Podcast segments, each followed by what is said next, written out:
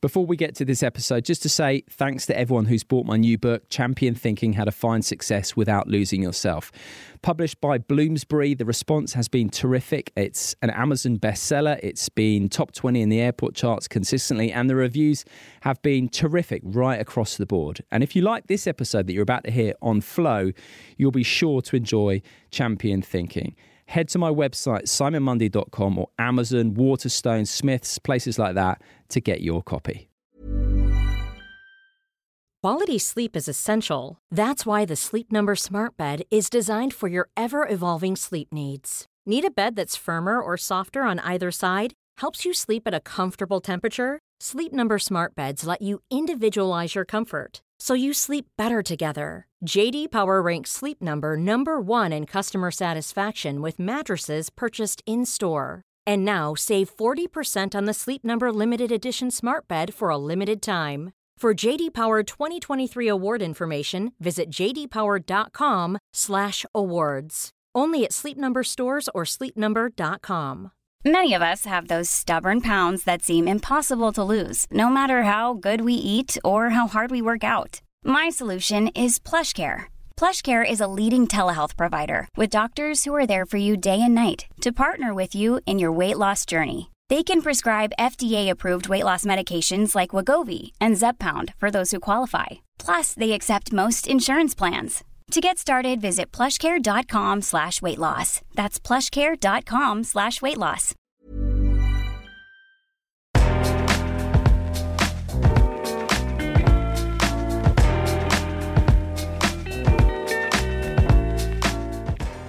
Hello, Simon here. Welcome to this week's conversation in which I explore some of the lessons we can all take from the approach, attitude, and outlook of Roger Federer. My guest is Christopher Clarey, arguably the top tennis journalist in the world who writes for the New York Times. And he's also written a book on Roger called The Master The Brilliant Career of Roger Federer.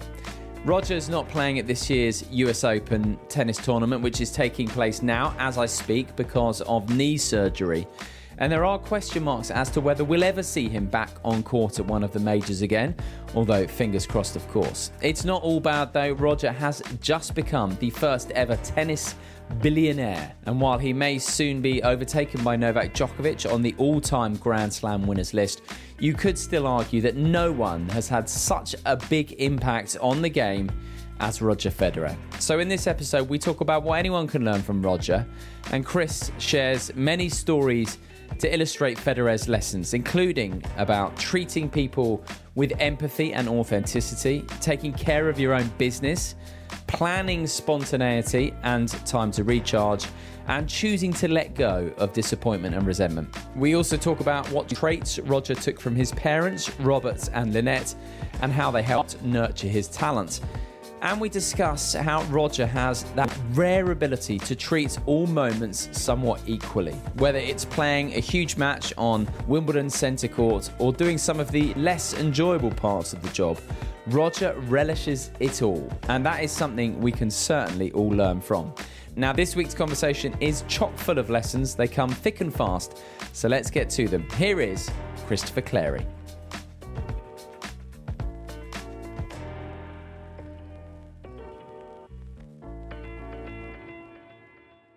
Chris Clarey. how are you? I am well. My baby's out there in the world with this book. It took me a long time to write it, and it's it's definitely been interesting and, and gratifying mostly, but also sometimes, you know, tough. People are going to react to it in different ways. And but I'm doing fine, thank you. And it's been a new experience. I'm used to writing thousand word newspaper columns, so it's a big change, Simon.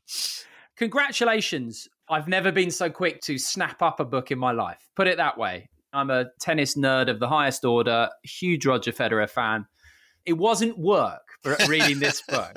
Um, before we dive into and dissect some of the lessons of Roger Federer's life and career, I, I want to touch actually quickly on you, as it were, because you have been described as the doyen of tennis journalists. Okay.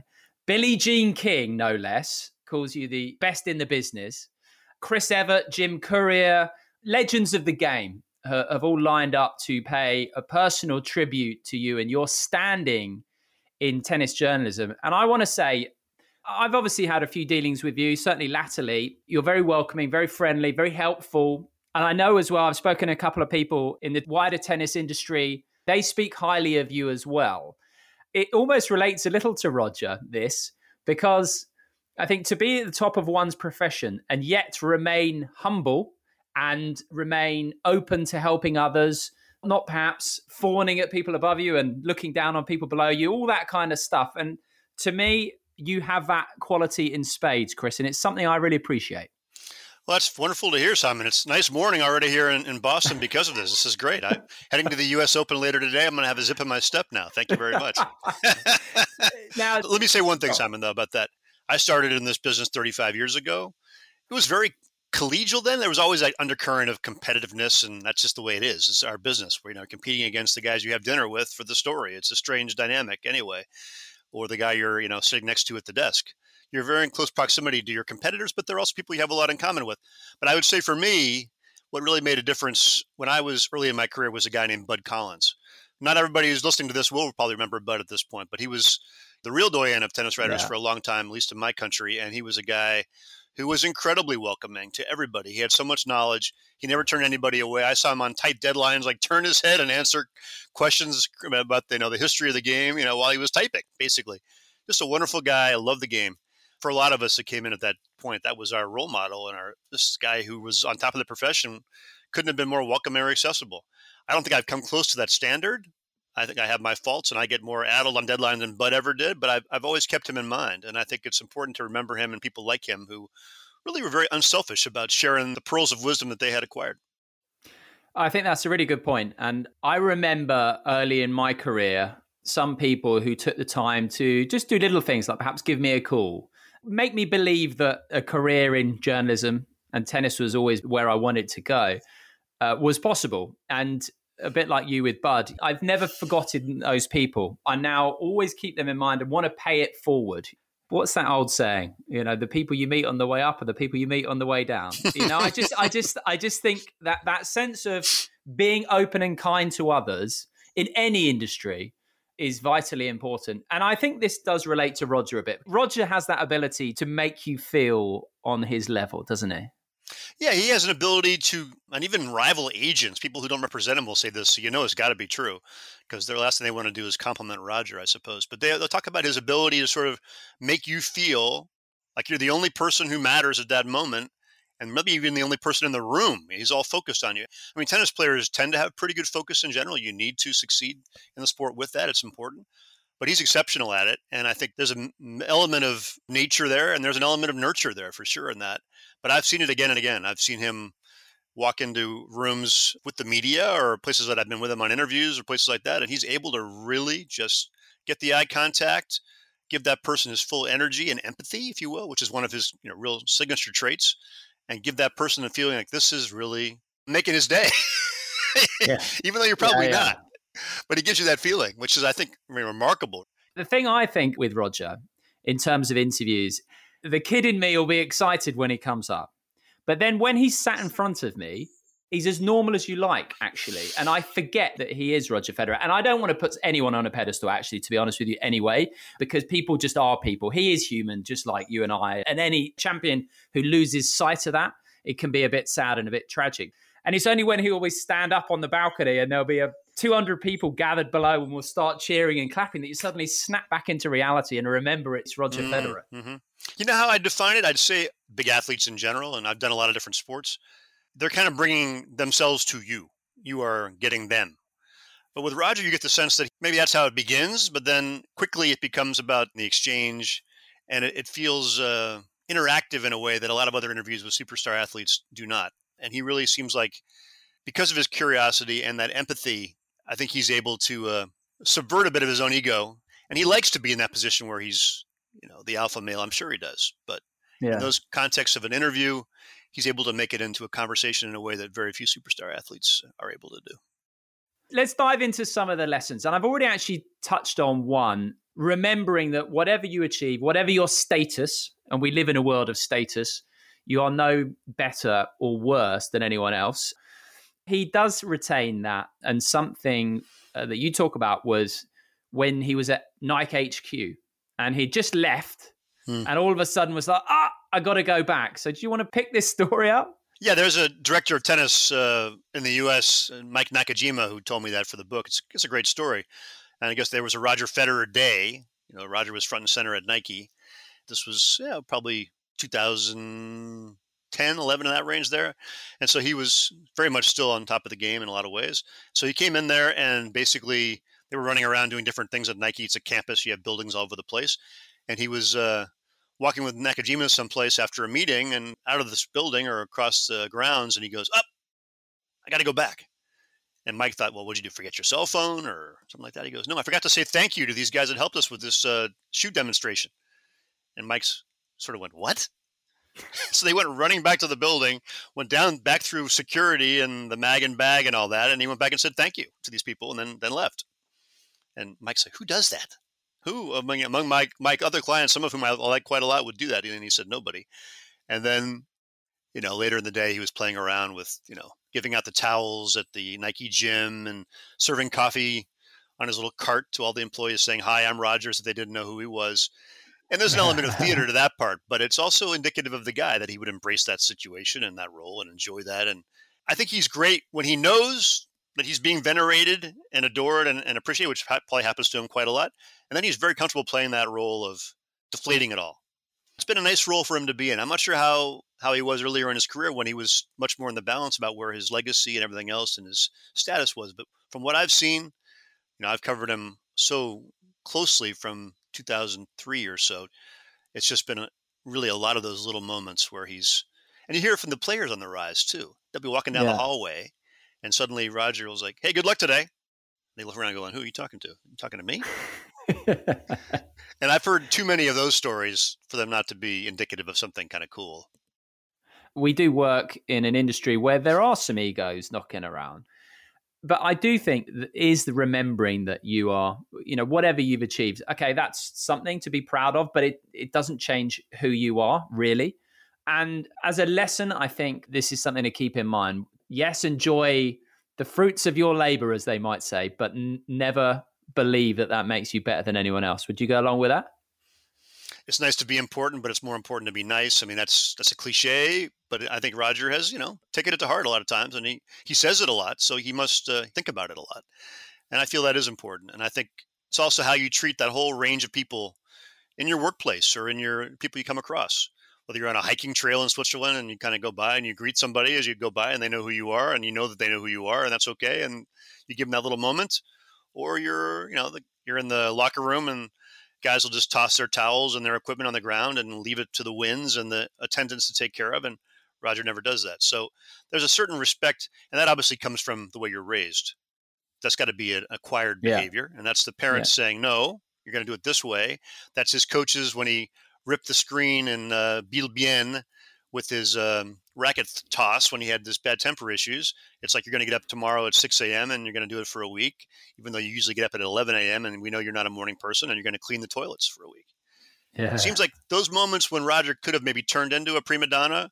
I mean, they're all entitled to some degree. It's an amazing amount of entitlement that goes on because you're being catered to. And when you're a prodigy and you, you know global sport, you're going to be catered to. So it's a matter of how you understand that catering and how you process it. And I think that enough key moments in Roger's life with the character he already had, which was probably a good character, he got the lesson given to him at the right time. And I think Rafa is very similar. You know, Nadal, yeah. to be fair, has, has a very similar approach to this. And it's become yeah. almost normal in this era, but really, it's not yeah. normal compared to what preceded them and probably what will succeed them. I don't think these guys are going to necessarily change this this culture that predominates, you know, forever by their great behavior. No. I've been lucky enough actually to had some interesting encounters with uh, Robert and Lynette. I've covered Wimbledon just a quick backstory, actually. I used to go there as a kid because I lived not far from there. I worked there taking out the trash, then I washed glasses, and then I served behind a bar. But I've covered Wimbledon since 2007. But there was one year I walked from Wimbledon station to the championships, and you walk over the hill, and every morning, Robert was walking the other way as I was walking this way. And I mean, he must have dreaded it after about the seventh day. because I would always stop and have a chat. And he has that openness and sort of gentle warmth, I would say. And then Lynette's got the sparkle, doesn't mm, she? She's mm. she's really got the charisma. So you can see where Roger's got a bit of both from both of them.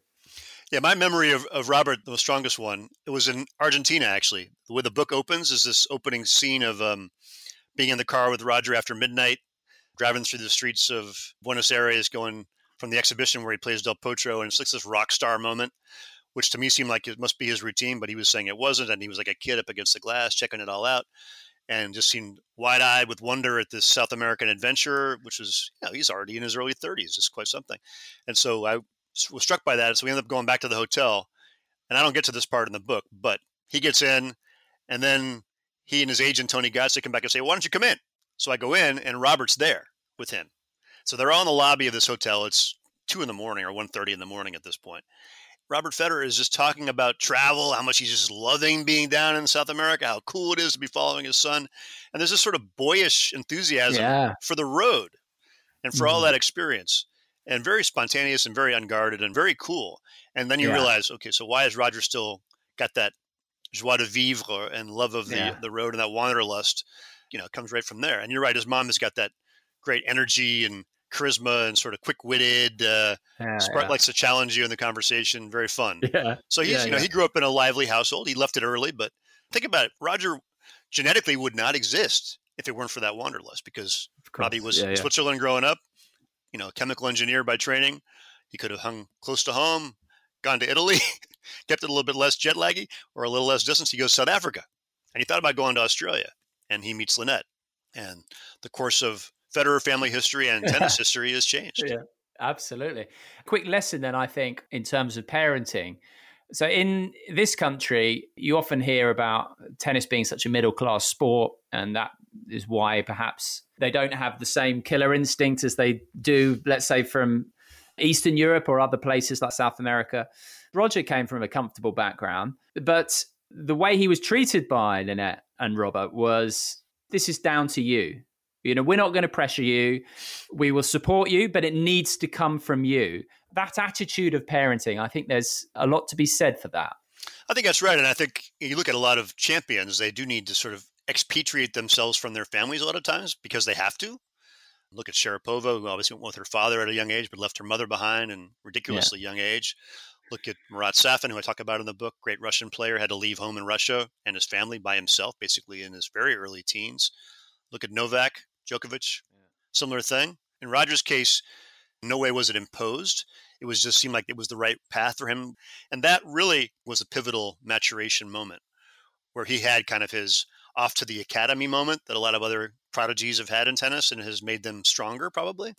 But it was, you're right. None of it was imposed. He decided to do it, and his parents made sure he knew that whatever he did, he had to take ownership of it. And there's a lesson in all that for us, too, I think, in the sense that whatever you're going to do, you it better come from inside of you. I've already mentioned that treating everyone equally and remembering that.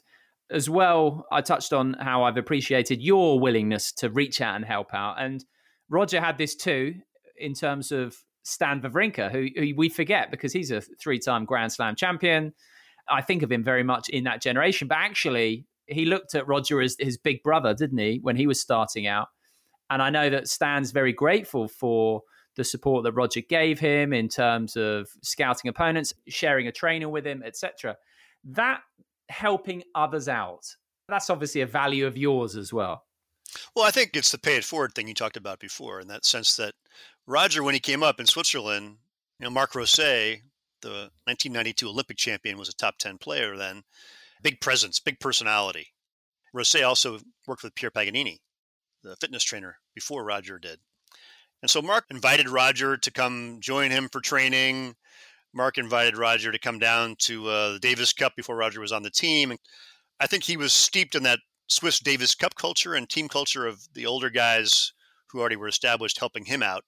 So when it came time, when Stan came along, clearly a promising junior, he won the French Open junior title. Roger thought it was, I think, natural to help him out, but he went kind of above and beyond. I mean, to be able to say, hey, you're coming up, you can use Pierre too. And obviously, he had to give the green light to that and share that. Stan was not a threat to him at that point. Um, but that's still a pretty big thing to do, not a selfish move at all. That also is something. If you're going to be part of the ecosystem, help the ecosystem thrive and have loyalty to your coworkers. And he's done a lot of that. There's a lovely quote that you have in the book from Stan Wawrinka talking about what he learned from Roger. A universal truism to keep in mind the importance of living in the moment. And Stan said, even when Roger has to do something he enjoys less, he does it to the max. So, for example, obviously, being out on centre court, winning a semi final, those are the easy bits to enjoy. But the interviews late at night, the travel, etc., we have a propensity, don't we, to want to cling to the good moment, the equivalent of the semi final wins at Wimbledon, and push away the bad moments and rush to the next moment. But Roger has this ability, it seems, and this is what Stan was alluding to, to treat all moments somewhat equally. You get this mastered, and life becomes a lot easier, wouldn't you think? Yeah, that's a great point, Simon. I think I have to tell you that's probably the one thing out of all this process of obviously I've been covering him for so long on an incremental basis, but to go and really have a long, hopefully thoughtful look at him over this long period of time of writing the book of about a year of the process and all those other interviews, that's what ultimately I think came to the surface the most was whatever you're doing in your life. And obviously there are lots of things we don't like to do, you know, from uh, the daily chores to doing our taxes to whatever it might be, but bring a certain amount of intentionality to that. And also you got to do it. I mean, you got to do the news conference if you're Roger. You, you got to hop on the uh, the flight and get the jet lag. You got to go and meet the sponsors who are helping to bring your bottom line up to where it is. Those are all things you got to do, and a lot of a lot of tennis stars drag their sneakers over that stuff. So Roger had that advantage. I think he used this expression. Yeah, I'm, I'm out there. I'm happy to be, do all the press, all the stuff, all the meeting, all the greeting, but then I need my time back away from that to recharge. And I think that's been the key. He's not probably intentional all the time. He may not be out there, you know, shoveling snow off his driveway in Switzerland with intentionality. I don't know if he is. But when he's in those moments where he's doing his job professionally, or he's in a situation where he knows this is coming, he's going to do it, then I think he excels at that. And that has been a real key to his longevity and his popularity because yeah. you're not getting a lot of surly moments. You're not getting a lot of moments where he sort of brings it halfway. He's pretty much all in and he's got a lot of experience in these areas now. But I'm always struck by what he talks about with the younger generation of players too. He doesn't tell you about the advice that he gives very often, but he did talk about this once with me, which was interesting. He basically talked about it's really important for me, and I always tell all the younger players when they ask my advice, take care of your own stuff, understand your own stuff. And what does that mean? That means your finances, that means your team, that means the logistics of what you're doing. You can't do it all yourself, but you better understand how it works and you better dig into the details. This is a guy who went without an agent for a couple of years. You know, just when he first burst to prominence, was number one in the world. I mean, nobody does that. yeah, people will go without a coach. He did that too, but they won't go without an agent to run the business. So he had his his mom and dad and and his girlfriend at the time, Mirka, involved in all those things. So I think there was a downside to that. They didn't get the money they probably would have gotten otherwise. For sure, they didn't, and it was definitely a drain. But it set him up for understanding this whole range of things in the sport and in his profession that other players just couldn't be bothered with. And I think in knowing all the little details and the nooks and crannies of it and embracing that aspect of it, I think it's helped him to find the whole thing more enjoyable for longer. Well, there's a few points that I want to grab out of what you just said, Chris. You mentioned tax returns, and I think the content of any moment changes, right? And obviously, tax returns is not as fun as playing tennis, but mm. the, a moment is a moment. And if we're wishing away those moments, we are wishing away life essentially. And, and Roger seems to have that equilibrium, whatever the moment contains. That was one thing. That's a very beautifully expressed thought, by the way. And I'm not just being nice. It's, I like that a lot. It's a good way to put it. Yeah. Thanks, Chris. So, for anyone listening, not just young tennis players, not just the next gen, for anyone listening, what advice would you extract from that for anyone in terms of taking care of your own business? Well, I can also maybe relate to something you already talked about in this conversation, and that was your own experience at Wimbledon. You know, why do you feel so connected to Wimbledon?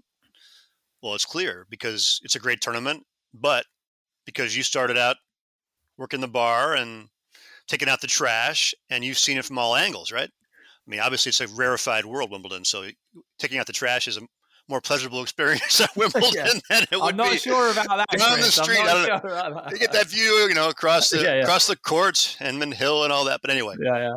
I guess your takeaway from that is know your ecosystem, understand it. Don't try to take shortcuts or or try to just hop in at the highest level and think that's great. It might feel great, but I think you have more appreciation for the whole thing that you're experiencing and it'll keep your interest longer if you understand all the different rungs on the ladder. Better yet, have Mm. experienced a few of those rungs on the ladder, and also really understand what that person, you know, on the other side of that your office or wherever it is, is experiencing because you've been through it. You can relate to it. And I think Roger, when he looks around a tennis tournament, I mean, he was a ball boy. Pictures of him posing with Boris Becker and Wayne Ferreira and those people. So he saw the sport from the beginning that way. And he definitely, when he was running his own show, got a good look at parts of uh, the portfolio that most players never bother with. And I think that connects you. And I would, I would say in my case, I'm very grateful as a sports writer that I started out covering, you know, the lowest rung on the ladder was covering high school sports where I started out in the US. I didn't hop Mm. in and get to go cover Wimbledon right away or skip a step. I went covered the high schools, went back to same high schools that I played in in San Diego as a kid, went back and covered those athletes, interviewed them, you know, heard their parents rage when I screwed up, which I sometimes did, and got it very close to the source, and then used that as a base to build on. And I covered college sports after that. Then I went and covered professional sports, the NFL. Then I moved on to global sport, climbed up that way. And I'm really appreciative of that because I, I, think I got a, a, chance to see the business from many different sides. And I think that was uh, helpful to me. And I would say the same thing to anybody listening to this that take a page from Federer that way and and try to see your whole your whole ecosystem. And don't expect anyone to do everything for you. That whole attitude of don't expect anyone to do the little things. In his case, the little things are still booking hotels and there's still big stuff, but that attitude of don't expect anyone else to do it for you. And then you touched on him in terms of enjoying the attention when he wants it, but then needing to step back. The clenched fist metaphor enjoy the limelight, but then know when it's time or when you need to step back and recharge. And I think the six months he had off in 2016, for example, when he had that funny fall against Raonic, but he had six months off. And I hate to land you in it, Chris. You thought he was done. But as we now know, actually, that withdrawing himself and doing what he needed to build himself up to recharge, actually, to sharpen his saw, so to speak, was the best thing that he could have done. And anyone can learn from that. Yeah, you're right. And I think to take full ownership of it, there was a fall and we were all in the in press row there and we all kind of gasped collectively about that because it was just unlike anything yeah. he'd ever done before and he was at a stage there in his mid 30s where it just seemed like the right time for it to be ending based on tennis yeah. history I didn't think he was done done but i thought he was days of dominance were over and we yeah. were wrong but i think the clenched fist aspect of it is it's twofold there's the really long range unclenching which is that six month break or the six weeks off the tour or really unwind take the pressure off with these big breaks from the tour. And then there's the unclenching, which I think he was referring to in the interview, is also on the daily basis. You're walking around, you're intense, you're thinking about your match. You got to unclench then too. And that's, yeah. you have to find a way to really change the chip. It's obviously been easier when you have four kids on the road with you. You go back and you're with your kids. And there's that great story yeah. from Paul Annacone when he lost to Jo-Wilfried Tsonga. He goes back to the hotel or back to the house at Wimbledon. It's been five minutes since he lost. Annacone's going, what am I going to say to him? This is a horrible defeat. He was up two sets and he lost for the first time. They walk in the door. Roger's on the floor with his twins playing around within seconds of entering. Yeah. Chip yeah. has changed. So I think he's had some advantages there. But even before then, he was doing things to kind of help himself unclench. And one of the big things that he did, and it was unusual, I thought, for big time tennis players, from my experience anyway, at that time, this is the early 2000s, was he decided to kind of get out of the player hotels and get out in the cities that he visited and see them and a lot of these players, traditionally anyway, you're kind of in a in a bubble. And obviously that's a different word now than it used to be. But you're in a situation where you're really locked in, fully focused on the matches and the game and the whole thing. Roger always felt, or from an early age, it was important to break away. And I don't think it's just because someone told him that. I think it's because what he felt is what he needed. Get stale if he was around too long and get uptight because he's obviously he's a very emotional person. You can see it after yeah. the matches now and those big moments of his career. But if you go back and look at the early videos and talk to people about him in that early phase, huge amounts of volcanic activity inside of him mm, and a huge yeah. amount of nervous energy as well. And maybe a pretty short attention span at the base with all that sort of manic energy that he has. So I think he's had to dominate all that and he's had to find out what works for him. And I think the idea of unclenching routinely and on a bigger scale has been very effective and one we can all certainly keep in mind, I think. And quote comes to mind of Rogers that you put in your book I am laid back and can let go quickly. And that story post that defeat to Tsonga illustrates that. And something I've noticed speaking to athletes who have had children in particular is they realize actually that they can let go quicker than perhaps they had thought. Uh, Helen Glover, who's a great British Olympian, and she used to beat herself up if she had had a bad practice for a day or two.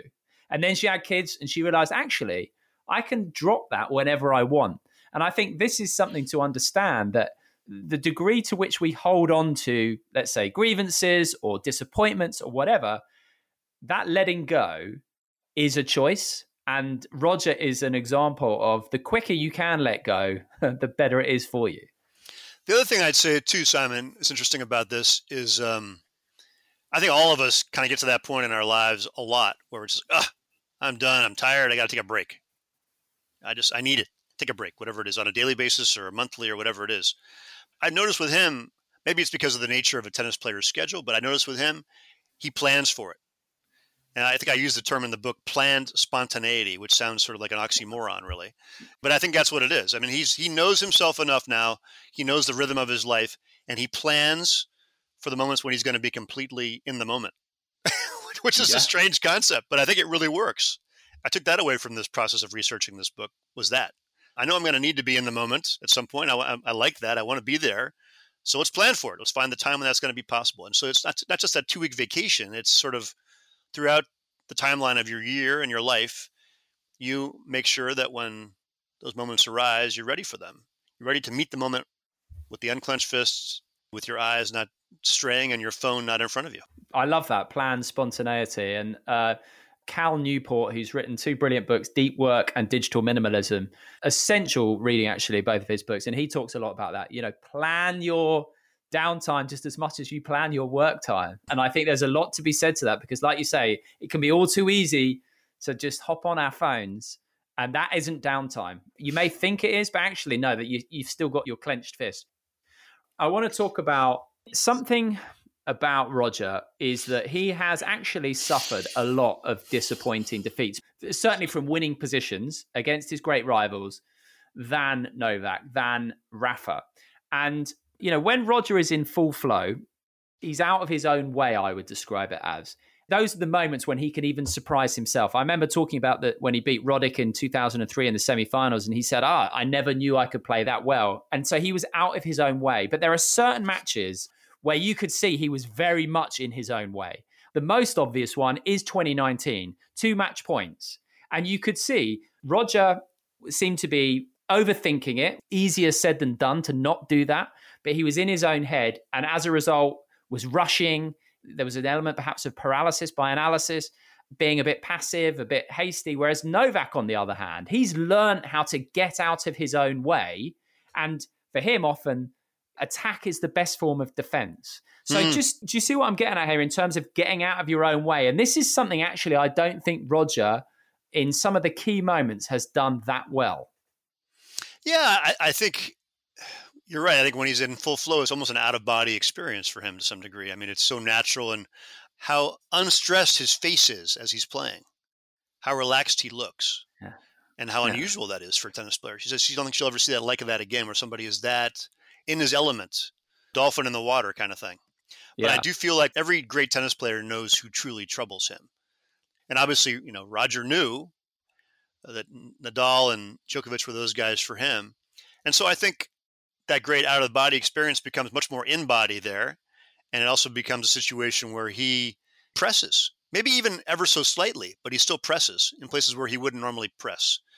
And that little bit of contracted muscle or clouded mind in a sport where the margins are so thin and the time to really react is so little, that's just enough sometimes to turn these matches. And obviously, he's won plenty too.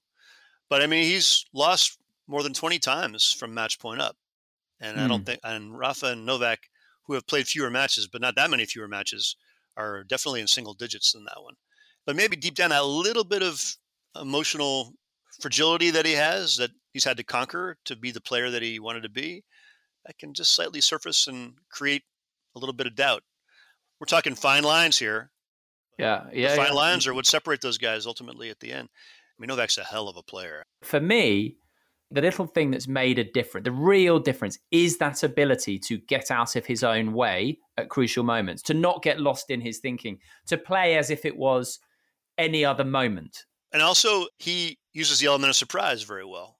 And he also maybe has understood himself, much as Roger understands this, the clenched fist and unclenched fist. Novak understands he's got to play a little bit against type sometimes when he's up against the wall. But that is now what he, he's able to do go outside himself and find a way to uh, attack. Is about getting out of your own way, not getting held back by thoughts or fears, and that ability to get round that. That to me is the most interesting aspect of Novak. Right, let's finish with the lovely anecdote.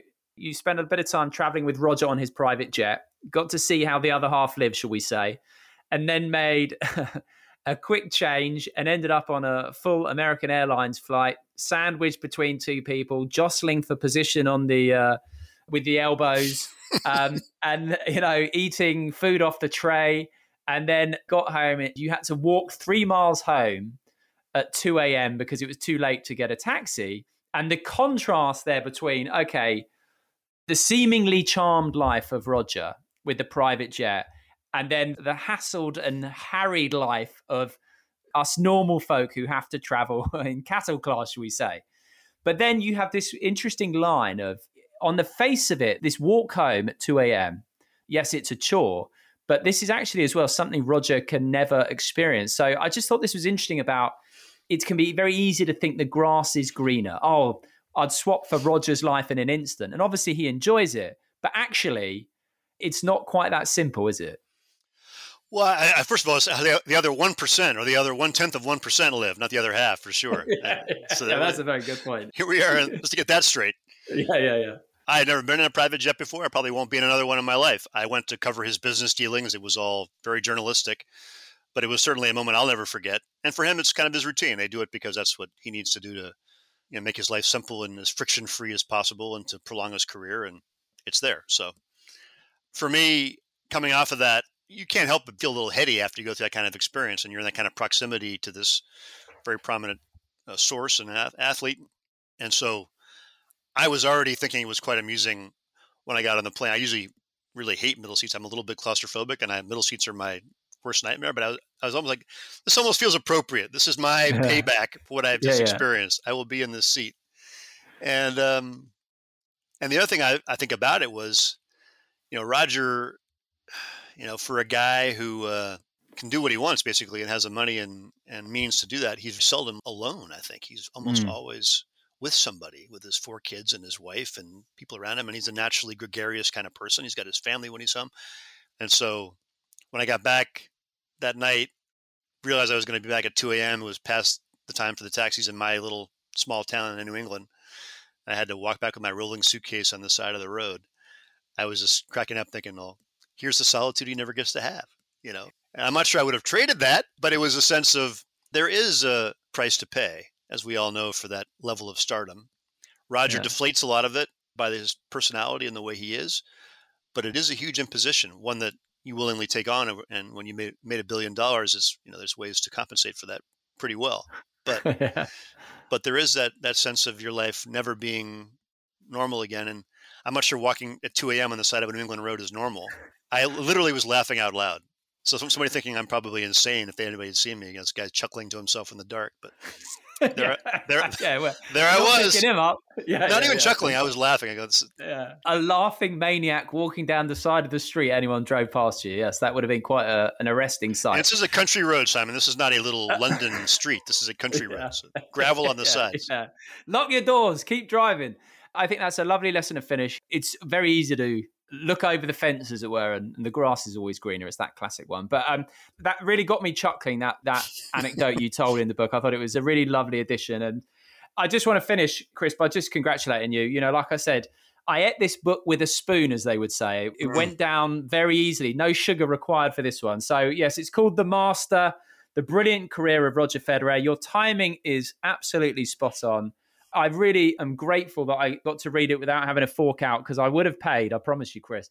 But um, congratulations on it, and it's been a pleasure to dissect some of the lessons we can take from Roger and, and our own lives for anyone listening. It's been a real pleasure. So thank you, Chris. Simon, me too. I enjoyed it. It's great to talk to another tennis nerd and uh, in depth about our feelings, emotions, and the sport that we followed for so long. I appreciate the opportunity. Thank you.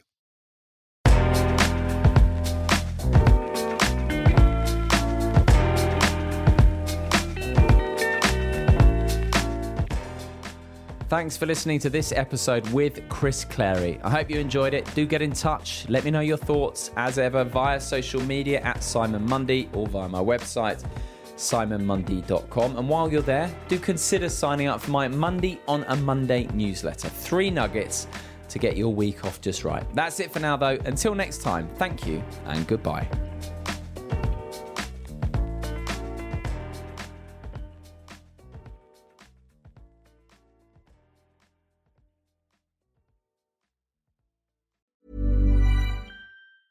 Hey, it's Danny Pellegrino from Everything Iconic. Ready to upgrade your style game without blowing your budget? Check out Quince. They've got all the good stuff shirts and polos, activewear, and fine leather goods, all at 50 to 80% less than other high end brands. And the best part? They're all about safe, ethical, and responsible manufacturing. Get that luxury vibe without the luxury price tag. Hit up quince.com slash upgrade for free shipping and 365 day returns on your next order. That's quince.com slash upgrade.